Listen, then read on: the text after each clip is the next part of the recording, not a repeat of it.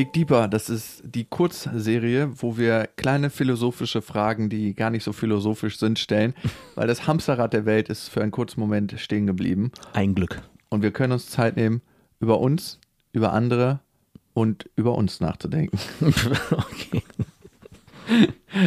Hier die nächste Frage für dich, lieber Max.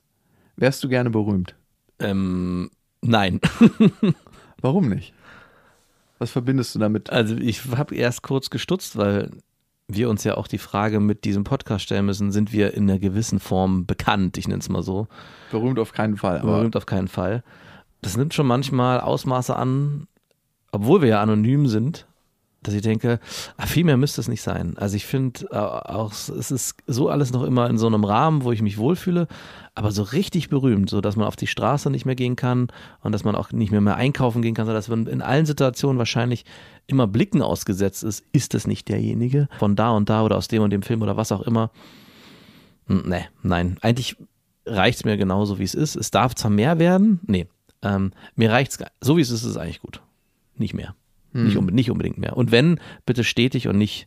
Also ich glaube, das Schlimmste, was einem passieren kann, ist so dieses über Nacht berühmt werden. Also von wie die ABBA-Sängerin das hatte zum Beispiel, ja, ne? also von jetzt auf gleich so ein Superstar, sodass du Justin eigentlich Bieber. auch nur Fehler machen kannst dann in deinem, dass du, ich meine, du bist dann der krasse Überflieger, denkst du bist der beste, größte auf der ganzen Welt und wahrscheinlich gehst du dann auch erstmal so mit Menschen um und musst dann erstmal lernen, wenn es sei denn, du bist gut erzogen worden oder hast eine, bist vom Typ her, dass du bodenständig bleibst, aber wenn du das nicht hast, glaube ich, kannst, kannst du ein ganz ekliger Mensch werden. Du musst dann erstmal wieder dich einordnen und lernen, wo du hin willst und wo du hinkommst, wo du herkommst. Ich glaube tatsächlich, dass das größte Ding ist, du brauchst einen guten Selbstwert. Mhm, genau. Und der darf sich nicht über die ganzen äußerlichen Faktoren definieren. Das Konträre dazu ist, ich glaube, oftmals suchen Menschen den Mittelpunkt und das Rampenlicht, die nicht unbedingt den besten Selbstwert haben. Das ist zumindest eine Erfahrung, die ich in Teilen gemacht habe in den Medien. Das trifft nicht auf alle zu, aber aber fast alle. ich glaube, man braucht die Bestätigung von außen ganz, ganz stark, wenn man nicht das aus sich heraus generiert. Und das kenne ich auch bei mir. Ich hatte früher eine Phase, wo ich tatsächlich berühmt werden wollte, wo Ja, ich gedacht habe, wow, das muss es sein. Und dann hatte ich ein Erlebnis mit einem sehr, sehr bekannten Moderator und wir haben zusammen einen Film gedreht. Während dieser Dreharbeiten wurde er ungefähr, wir haben nicht lange gedreht, wir haben so einen halben Drehtag gehabt, der wurde, ich würde mal sagen, 100 Mal angesprochen, weil wir an einem Boah. öffentlichen Platz gedreht haben. Es war immer die gleiche Frage, dürfte ich mal kurz mit dir ein Foto machen? Mhm. Ich mache sowas normalerweise nicht. und der hat das einfach fucking 100 Mal durchgezogen. Es war wirklich krass, wir sind fast nicht zum Drehen gekommen. Da wurde mir klar, was es eigentlich bedeutet, berühmt zu sein. Du gibst diese Fläche, diese Freizeitfläche, die du in der Außenwelt hast, auf und bist eigentlich die ganze Zeit auf einer gewissen Bühne. Und wenn du dann nicht den Selbstwert hast, dass du sagen kannst, es ist mir scheißegal, dass ich da draußen bin und dass mich Leute beobachten, ich habe jetzt Freizeit, dann bist du dein ganzes Leben lang am Arbeiten. Aber wie, wie verhältst du dich denn dann? Sagst du dann, als würde ein guter Selbstwert bedeuten, derjenige scheißt dann auf die Leute und sagt, hey, nee, ich habe keine Zeit? Oder ignoriert er die das einfach? ist ganz schwierig, das ist ganz, ganz schwierig. Also, Oder zu sagen, oder einfach ignorieren? Also ich meine, Nee, es geht gar nicht. Ja, fast. eben. Du, und diese Leute klauen dir ja dann immer, was ja auch nicht böse gemeint ist, jeder hat ja Bock drauf in irgendeiner Form, fünf Minuten deiner Zeit. Mhm. Oder meistens dauert es ja nur 30 Sekunden oder 20 Sekunden. Es dauert ja oftmals länger zu sagen, ey, nee, passt jetzt gerade nicht, Ja. als zu sagen, ja, hier, einmal kurz lächeln und fertig. Das ist ja auch das, was du eingehst, wenn du sagst, du gehst nach außen und wirst berühmt. Ja. Zweite Frage. Wie lange hast du noch zu leben? 45 Jahre. Soll man das mit einer Zahl benennen oder ist da irgendwie ein deeperer Wert drin versteckt, den ich nicht erkannt habe in der Frage? Nö, kannst du mit einer Zahl benennen. Für mich ist die Frage, was willst du in der Zeit erleben? Was wäre dir wichtig noch?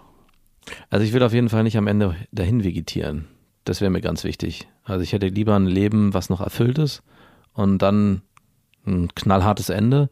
So ein Unfall. Einen schönen Unfall, aber schön dramatisch. Also So, jemand hat dir noch aufs Motorrad geholfen, du slidest aus einer Kurve weg und machst so einen Abgang über die Klippen. Und Genau. irgendjemand muss dich in einer waghalsigen Rettungsaktion bergen und verunglückt dabei auch noch. du.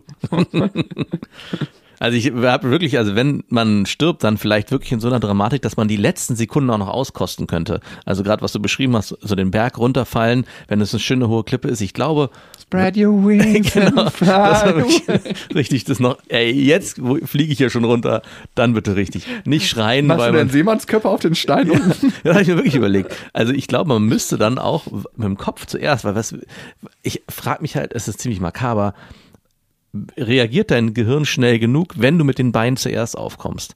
Und spürt es noch den Schmerz, bis du dann tot bist? Nein. Oh, ist es so? Weil Ich können wenig Leute fragen. wahrscheinlich ist es nicht so. Deswegen wäre ich Das eher für den Ding- Körper, für den Seemannskörper. Ich habe mit einem gesprochen, der hatte einen Motorradunfall, einen schweren. Ja. Dem ist in der Kurve das Motorrad entglitten. Das war ein lauer Sommertag. Der ist von der Autobahn gekommen, zu schnell in die Kurve. Ein krasser Klassiker, ne? Ja. In die Ausfahrt rein, Motorrad weggeschlittert.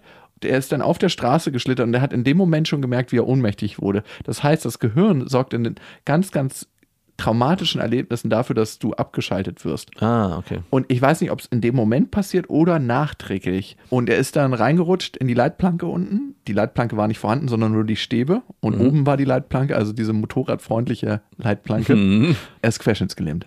Oh, shit. Ja.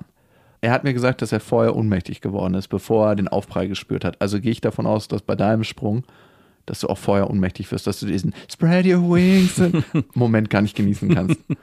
Das Entscheidende an der Frage ist, finde ich, die Endlichkeit des Lebens, die machen wir uns ja überhaupt so selten bewusst. Hm, vielleicht zur Zeit schon. Vielleicht zurzeit ein bisschen mehr, aber ich finde das eine essentielle Frage, wenn wir darüber entscheiden, wie wir leben wollen. Und was man ja definitiv sieht, sind, dass viele ihre Mehrzeit mit Sport verbringen. Also so viele Leute wie Joggen und Fahrradfahren habe ich selten gesehen. Das kann Naja, natürlich auch Frühling hängen. Und weil du die sonst nicht im Fitnessstudio siehst. Oder wie oft gehst du ins Ach, das sind Fitnessstudio? Fitnessgänger. Ja, vielleicht schon. Vielleicht ist es genau das. Wie oft gehst du ins Fitnessstudio und guckst einfach mal, wie viele Leute da trainieren, ohne Mitglied zu sein? Nie. Okay, gut. Die nächste Frage, und die habe ich dir schon mal gestellt, und vielleicht hat sich die Antwort geändert. Wärst du gerne mit dir selbst befreundet? Hm, Ich glaube, ich habe sie damals, ich erinnere mich nicht mehr, aber ich beantworte sie jetzt mit Ja. Das war kein überzeugtes Ja. Aber ich wüsste, Ja. Ich, ja, weil ich wüsste halt, was es bedeuten würde. Ich würde mich bei mir sehr wenig melden. Ich würde immer darauf warten, dass der andere sich meldet. Das heißt, wir würden uns wahrscheinlich gar nicht beieinander melden. Und manchmal gibt es dann so Einfälle von, ach, ich sollte mich mal wieder bei dem melden, ich tu's mal, um mich dann zu fragen, warum habe ich es eigentlich getan danach? Also kennst du das, wenn du Freunde anrufst oder dich bei denen meldest, die du lange nicht gesehen hast, um irgendwie den Kontakt aufrechtzuerhalten und dann führst du mit denen so ein banales Gespräch am Telefon und denkst dir so, warum habe ich das jetzt eigentlich getan? Hätte auch noch zwei Monate so weitergehen können.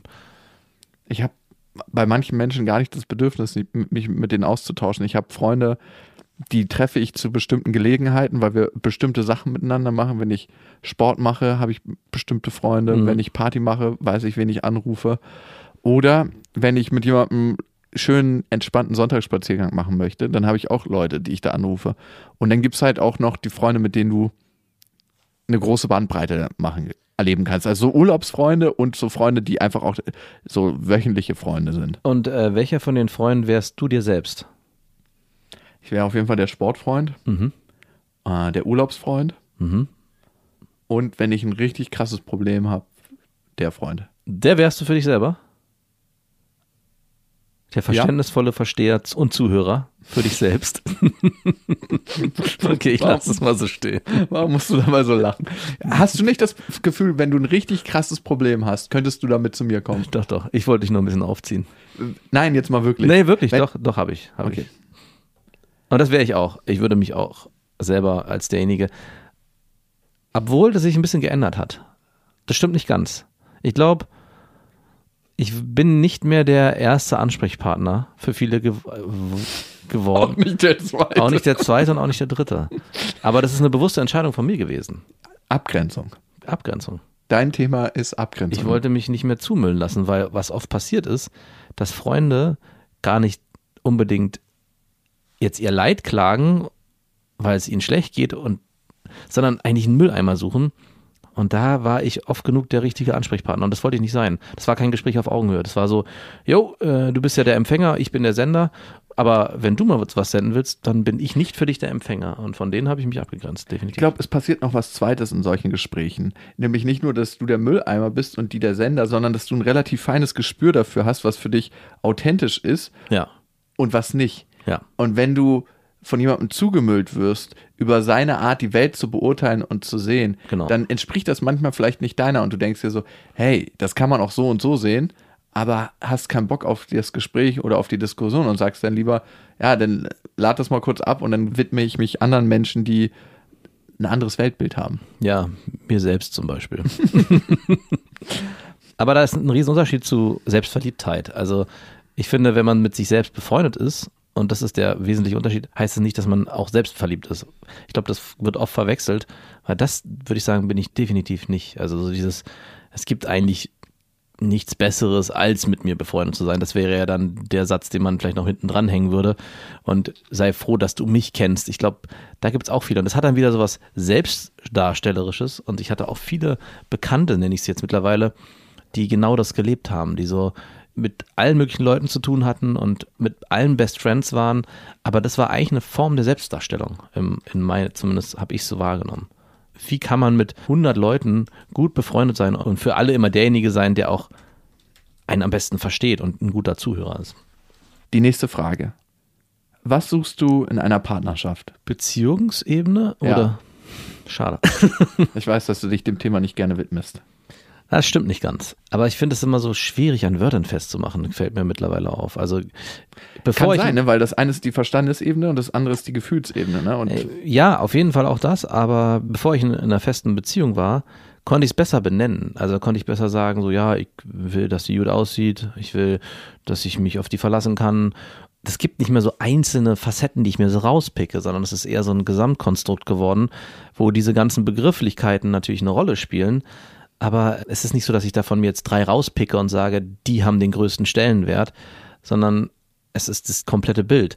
Also natürlich kann ich sagen, ich will mich auf meine Freundin hundertprozentig verlassen können, was aber nicht heißt, dass ich mich immer in allen Situationen hundertprozentig auf sie verlassen können muss, sondern es muss in bestimmten Lebensbereichen so sein, aber es darf in bestimmten Lebensbereichen auch andersrum sein. Und genauso habe ich mir natürlich damals eine Freundin ausgesucht, die mir optisch gut gefallen hat und auch das ist jetzt immer noch so.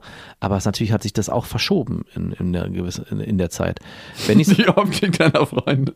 Nein, wie wichtig es mir ist, Die dass, Werteskala. die Werteskala, dass das das, dass das das Essentielle für mich ist, was es eine Zeit lang schon war. Also ich glaube, viele Männer gucken auch natürlich in erster Linie auf die Optik und im zweiten Step erst auf was das dahinter ist. Wenn ich es benennen müsste, ist es schon, dass ich mich hundertprozentig auf meinen Partner verlassen kann, können muss, dass ich mir wünsche, dass wir uns beide hundertprozentig vertrauen, gegenseitig und man nicht ständig in diesen Modus kommt, hey, ich, was hast du da gemacht? Und ich will, kennt ja vielleicht jeder. Ja, verlassen und Vertrauen sind so die beiden Aspekte für mich. Vielleicht ist es das, wo der größte Mangel ist in deiner Beziehung zurzeit, dass du sagst, das vermisst du so minimal, sonst würdest du es vielleicht auch nicht benennen. Nee, das vermisse ich überhaupt nicht. Nee? Okay. nee, das ist genau das, was ich nicht vermisse. Also, Okay, das ist genau falsch rum. Also, das wäre, wenn dann, wenn ich was vermisse, ist es eher sowas wie äh, Spontanität vielleicht, Initiative zeigen, obwohl das auch nicht ganz stimmt, aber vielleicht in anderen Bereichen so. geht, das ist, deswegen, das ist das, was ich vorhin versucht habe zu beschreiben. Meine Freundin ist nicht jemand, die keine Initiative zeigt, aber vielleicht nicht unbedingt in den Bereichen, die mich immer triggern würden, wo ich sage, hey, ich würde gerne in den Bereichen mehr was unternehmen oder dass du da vielleicht mehr Gespür hast, hat, aber an anderer Stelle hat sie die dann sehr, sehr stark, wo ich sie zum Beispiel dann wieder weniger habe. Und deswegen kann ich es nicht so hundertprozentig benennen. Wie ist es denn bei dir? Ich glaube, das resultiert ein bisschen aus der letzten Partnerschaft, die ich hatte. Ähm, ich glaube, meine Ex-Freundin ist von Grund auf ein guter Mensch, also im Kern ein sehr, sehr guter Mensch. Und trotzdem habe ich gemerkt, dass uns eine Sache ein bisschen gefehlt hat und die war beidseitig, dass man für den anderen das aller, allerbeste will. Mittlerweile ist es mir nicht mehr wichtig. Es war mal eine Zeit lang so, dass ich das wollte, aber mittlerweile ist es mir nicht mehr so wichtig. Aber das finde ich ist so ein Kernelement in der Partnerschaft. Dass du willst, dass beide das Beste für den anderen wollen. man hat gegenseitig das Gefühl, man supportet sich und will das Beste für den anderen Partner, auch wenn es manchmal nicht das Beste für einen selber ist. Oh, da schwingt aber, es kann sehr viel Enttäuschung mitschwingen am Ende, wenn das nicht äh, gelebt wird von beiden Seiten gleichwertig. Total. Es hat immer was von, also Na, bei mir hast steht ja sofort Aufrechnung. Na, du hast ja gefragt, was ich mir wünschen würde für eine Ja, ich, ich, ich wollte trotzdem, also Na, das ist mehr ein Grundgefühl. Da, da ist für mich nicht Okay. ein Rechenexempel dabei, sondern dieses Grundgefühl, hey, ich hab Bock mit einem Kumpel in den Urlaub zu fahren. Wie ist denn das für dich? Ja, ich hätte auch Lust mitzukommen, aber ich sehe, dass das was ist, was für euch beide ansteht und dass das cool ist, mach das mal. Oder ich will beruflich was Neues machen. Wie stehst du dazu? Dass man so sich gegenseitig unterstützt. Das zweite, und das knüpft da ganz dicht dran, ist, ich glaube, in der Partnerschaft schafft man es, Sachen in einem selber hervorzubringen, die man selber nicht entdecken würde. Das sind gute und schlechte Seiten, wenn man die von außen einfach beurteilen würde. Und dass man das mit seinem Partner schafft. Und das finde ich ist noch eine wichtige Sache. Und dass man sich mit dem Partner wohl und zu Hause fühlt. Dass das Grundwabern keine Anstrengung ist, sondern das ist erstmal so ein Ja. Ort der Entspannung und ich fühle mich mit dir wohl und zu Hause und unverstellt. das letzte gehe ich noch mit. Das wäre auch noch eins, was mir wichtig ist. Ich hatte übrigens noch eine Frage, die knüpft da ganz gut an. Das ist für deine Partnerin, aber das machen wir in der nächsten Folge. Ich bin gespannt. Dig deeper.